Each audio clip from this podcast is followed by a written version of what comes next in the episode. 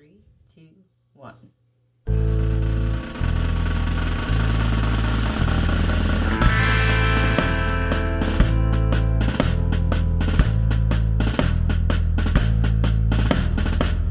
Well, I got stabbed again today.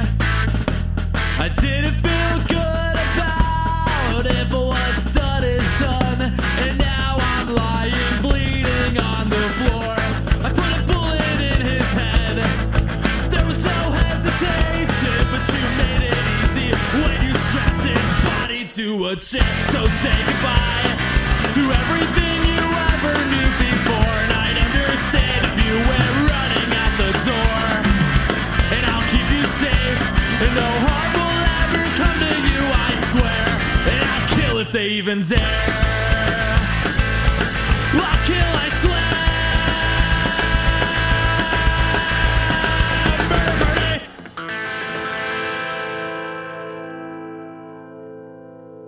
Hello, Boot. Hi, Your Highness. How you doing on your third day off? I'm doing really well. I was just wondering how you are doing. Dude, I'm doing great. It's holiday season. It is. We are having fun and we're jacking off. Wait. Figuratively. Oh, I didn't mean that. We're acting like giant children. Absolutely. In, in the privacy of our own home. So we I can do that because okay. all the kids are gone.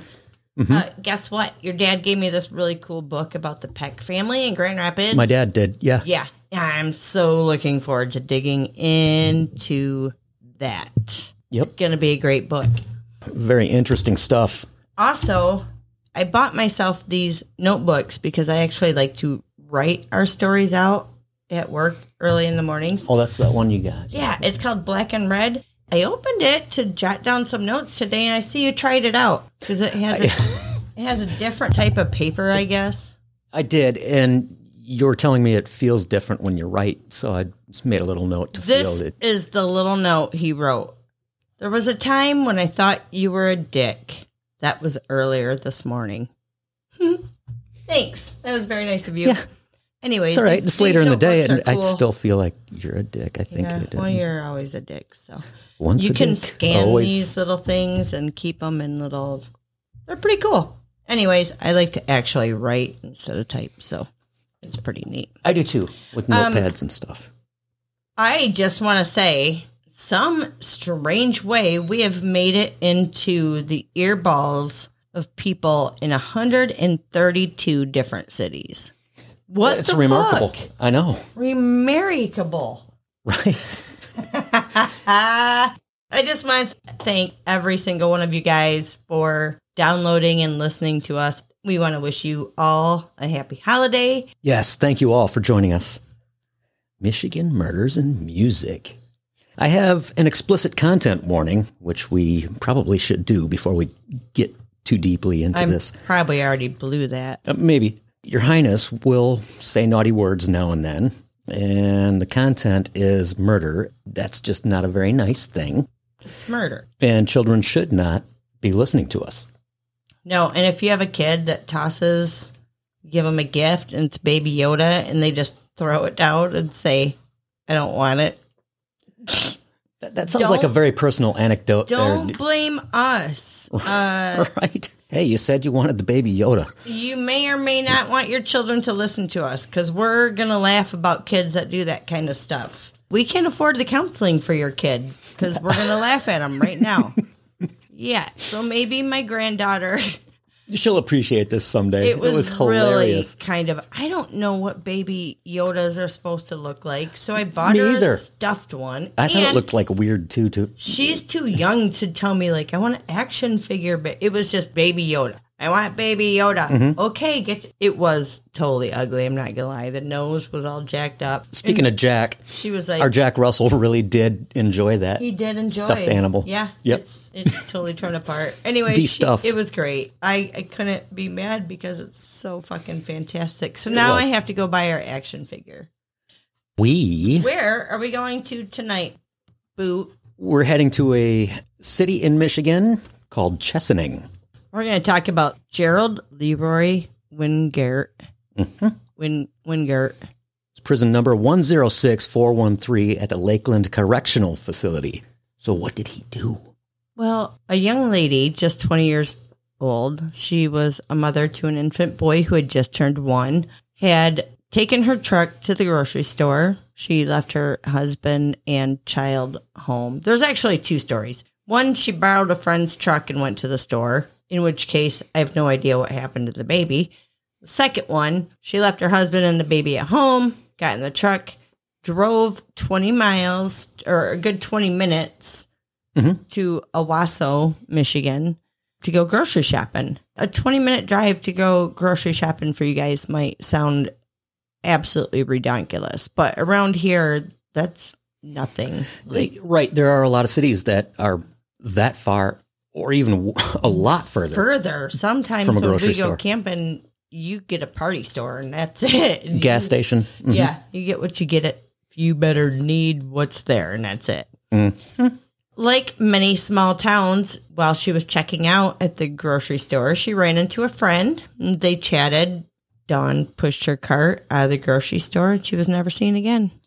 That night, January twenty-seventh, nineteen seventy-three, her husband reported her missing. The next day, police found the borrowed truck in the shopping center parking lot. Her groceries were strewn inside, and her car keys were on the ground by the truck door. Obviously, they immediately realized it was a forceful abduction. four thousand local volunteers searched the area and came up with nothing. About two months later, March fourth, nineteen seventy-three, brothers Wayne and Bill Summers were tra- tapping... maple trees on their family farm in Saginaw. Laughing. You're such a boy. I bet they were tapping those trees. When they discovered Dawn's body. I'm not sure how They were old drilling those... them and tapping them. You're such a fucker. Oh my God, what a fucker.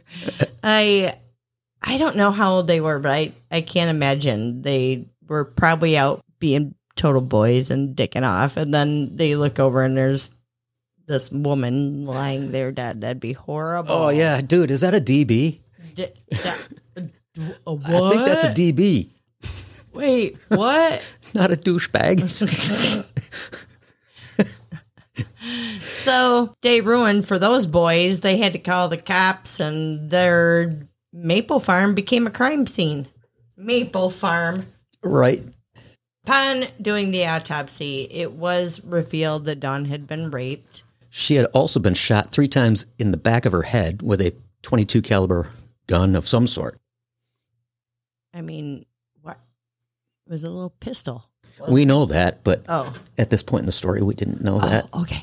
uh, the medical examiner figured out she was gone and or passed away approximately ninety minutes after she was abducted. That's pretty short order.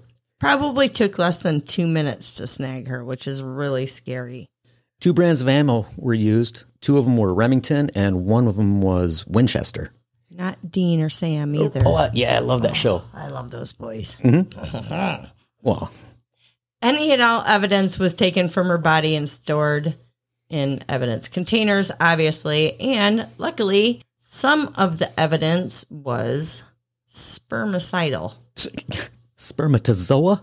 Spermatozoa. Another three months goes by, and so now it's June nineteen seventy-four. A twenty-two caliber revolver was recovered from the Shiawassee River in Owasso, Michigan. I was kind of like, how did they just find it? Well, we learned that four boys were swimming in the river, and one of them stepped on it. Uh, can you imagine? That's like Stand By Me stuff. Like, it totally you're, is. You're like hanging out and you're like, holy shit, we just oh, found a gun. Yeah, and the first boys found the body, and then boys later found the pistol. Oh, different boys. Holy crap-a-moly. Yeah. The gun was actually still loaded. It contained the three spent rounds that matched the three that killed Dawn. The gun was traced to a pawn shop in Yuma, Arizona, of all places, where it was purchased in nineteen sixty-five by a man named Robert Shaw. We found out that Robert Shaw was stationed in Arizona when he was in the Army back then. Mm-hmm. And it turned out that he was Dawn's first husband, but they were unable to locate him. They did find him eventually. Well, this was, you know, we didn't have internet back then again. Mm-hmm. Phone books. In, in nineteen seventy-six, two years, two, two years after the gun was found, Dawn's wallet and I D were found on the bank of the same goddamn river that the gun was found in. Probably by another couple few boys that were out Probably, goofing around by the river. Probably, but did they not search that area when they th- found the gun? That does make me wonder. Or was it too wooded and it could be? Hit, uh, who knows? Yeah, it makes me wonder. Anyways, so the case goes cold at this point. Yeah, I got nothing. The evidence they have isn't taking them anywhere, and they can't find Dawn's ex. The case is not reopened until nineteen ninety-five. That's nearly twenty years later. A detective, Michigan detective, Gail, Gail Tobin, Tobin, going over cold cases, realized that they had collected sperm, spermatozoa, or as you, you call it, spermicidal. Permis, spermicidal. Spermicidals. Evidence that our D N A tools have drastically changed. Spermatozoas. Um, Little swimmers. At this point, we're able to analyze that goo. Did you and say analyze? That's what you heard. So they had the Michigan State Police D N A lab in East Lansing and also had an independent lab run the D N A. At this time, the detectives were also trying to hunt down the people of Dawn's past, like Robert Shaw, the owner of the gun. And literally, they did do this with white pages. Yeah, the phone book. The goddamn phone yeah, book. Yeah, looking up his phone there's number. There's numerous Robert Shaws out there. They found I a bunch. Can imagine now you'd find thousands. Three years later, in nineteen ninety-eight, they located Robert Shaw. He told them that he did own the gun, that particular gun, but had lost it years ago. They were able to clear him of Dawn's murder through his D N A. He could not remember what had happened to the gun. He was going through a divorce, and who knows what was going on in his life. A few years later, so we're talking right around the area of two thousand and two thousand one, right in there, Robert Shaw finally remembers that his ex dated a guy named Gerald Leroy Wingert.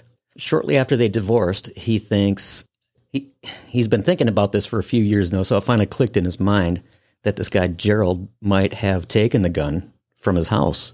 Right, or car, or wherever. He couldn't remember where he'd stored this gun. So detectives took that name and they ran with it. Gerald. Kind of, yeah. This is what they found out about Gerald Leroy Wingert. Go ahead. Oh, I can't speak apparently. At twenty years old, the married Gerald, who was a U of M engineering student with a scholarship, had been convicted in a nineteen sixty-one rape of a blind U of M student and for the robbery of her escort. The guy's a piece of dirt. He's a piece of shit. Yeah. Dirt. He's, he served nice. eight years. Dirt is kind. Yeah, he served eight years for those two crimes and was released in nineteen sixty-nine. After that, he became a long-haul trucker and lived in numerous states, which just throws all kinds of red flags on the field to me. It's so, such the stereotype. You know, you think of these you, truckers as creepy weirdos that I don't abduct, to, rape, but murder. It's fucking true. He had to have been on the road doing this. Mm-hmm. And you know that Dawn wasn't his first victim. There's no way. Right. That was just the first victim he got I gotta caught take a swig. with. I got to take a swig of this, man. Okay, you take a swig. I might as well, too. Delicioso. That's much better. So, during this investigation, they recovered a cigarette butt from Gerald. The old cigarette yep. butt D N A matched, trick. Mm-hmm. Matched his D N A with that of the D N A found found in the jizz kit. Oh my God! Ger- I, I wonder if that's actually what they probably jizz do. Kit. Hey, will you hand me down? Uh, I need a jizz, jizz kit. kit. Anyways, Gerald was arrested for the murder of Dawn at the age of sixty on March seventh, two thousand one. He was only charged with the murder as the rape and the kidnap had, like the statute said. Statute out. of limitations had yeah. run out. In November of two thousand one, Gerald was tried for the murder of Dawn at the Livingston County Courthouse. On November twenty-seventh. two thousand two. It says one thousand two in our notes. That, that was a really long time ago. Oh, my God. You read this and didn't did. even catch that either. That's the great part. Okay, yep. November twenty-seventh, two thousand two, he was convicted for the death of Dawn. In two thousand two, he was sentenced to life without parole. So twenty-eight years after the young twenty-year-old Dawn had disappeared and was murdered, her mm. mother and brother were there to see the man who killed their their Dawn. twenty-eight years. Justice. Yeah. twenty, so this guy is That's rolling out. He had gotten remarried. He thought he was going to get away with that shit, I think. I mean, geez, twenty-eight that, years. And how can you live with that without just not being physically ill? Uh, he, this, in you some know, way. Certain kinds of people with certain kinds of mental, whatever you call it. Uh, I'm sure there will never be a complete closure for the family in this situation, but it has to feel a lot better for them. At the time of his conviction, Gerald was under investigation for the deaths of young women and other crimes committed in Washtenaw and Ionia counties in the previous ten years. One of those included the cold case of the rape and murder of sixteen-year-old Laura. At the time of this young lady's murder and rape, Gerald was thirty-eight years old, living in Eaton Rapids, and worked for the state government.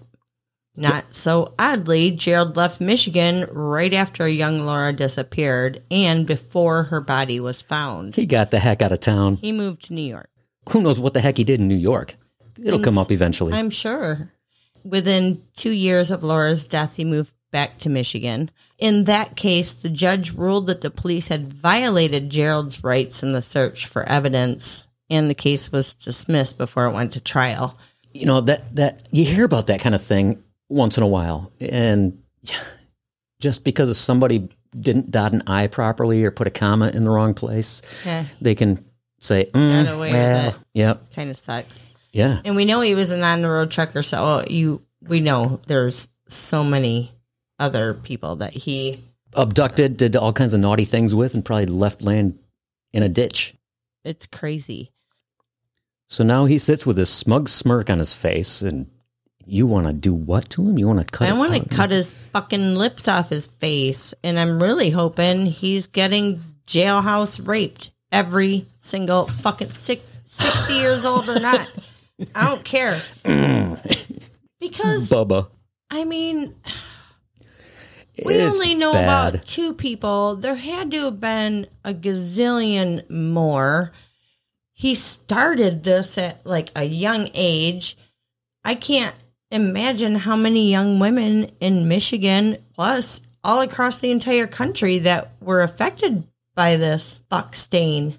Fuck stain's too nice of a word. Well, he he was brought to justice. A little too there late. He's sitting but, hey, in Lakeland heck? County Correctional Facility. I don't know what happened to the infant son. I know he did have other children, and that's it. At least her family got it. Technology is got great. To see that. I love yeah. to see it evolve. It's oh. continuously evolving. I love that it was the old cigarette trick. Yeah. Like, yeah, we're gonna, it's either that or a glass of water or something. Take him out. So I did write the story and then realized that there was a A and E cold case files on it. So if you guys want to watch the A and E cold case files, that gives you basically the same information. I same think. story with a little more drama. Yeah. And pictures of the people. The guy, first guy that um was married to her that they thought did it, that they owned the gun. Mm-hmm. Robert Shaw. Yeah. He was working at Bell's. He was. And this was way back before I, Beer City happened or anything. So that yeah. was kind of crazy. They called him a warehouse worker, and he's got this Bell's shirt on, and he's We thought maybe that was kind of just a, a thing, and then all of a sudden we see him work at where he's working. It's like, oh my God, he's really a Bell's employee. Yep, Bell's is a Kalamazoo brewery. Very popular. Yeah, very popular. Your Highness. Do you have a happy ending? We have a happy ending. We do? Do you know who it is? It is Mustard Plug. Holy shit, we actually have the same happy ending today. These guys. I really thought maybe you had come up with a different band, and I was going to say no. This is going to... This is who we're doing. We have to do Mister Smiley. Oh, fuck yeah, you have to do Mister Smiley. It's very fitting. It is. Because of Smirker Mustard and Mister Smiley. Plug is probably one of the best bands ever. And if you've never heard ska music, I encourage you to look up ska music. Do you have to pee? No. You're doing the pee-pee my, dance. My back was you're, just... Your legs are crossed and you're holding your pee-pee like you have to do the pee-pee dance. You're I doing the to, little boy pee-pee I dance. I was trying to do the M and M thing. Look at this. Oh, that was very impressive. Thank you. Mustard Plug literally travels everywhere. They Well, before... Around the world. Before twenty twenty fucking happened. Mm-hmm. They've been to Japan. They've been everywhere. Mustard Plug... It's Mister Smiley.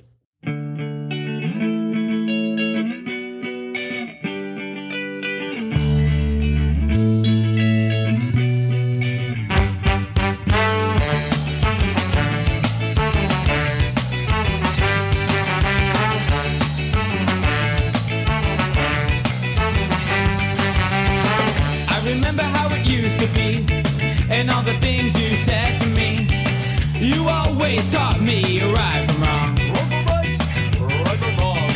Till you went on the killing spree and killed your family. Why is this the way things have to be?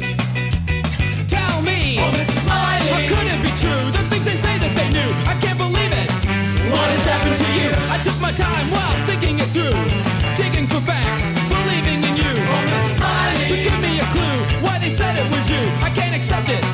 Tell me it's not true. Cause you were once so good to me. Oh, Mister Smiley, tell me how it could be.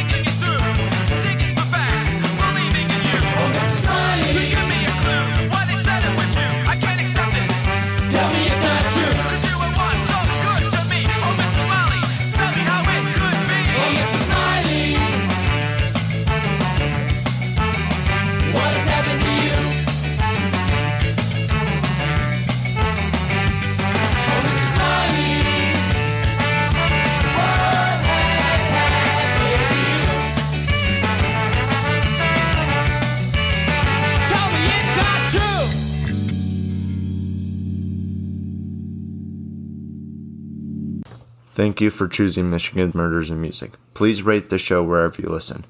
Michigan Murders in Music is produced by The Boots. Episodes are researched and written by Your Highness. Edited by Your Highness. Views and opinions are the sole stupidity of us and us alone. Don't blame others, please. Listening to this podcast could quite possibly cause major problems to your earballs and definitely will mess up your kids. Permission has been given to us by the bands, and we purchase our music on bandcamp dot com. Support your local music scene and all local music scenes.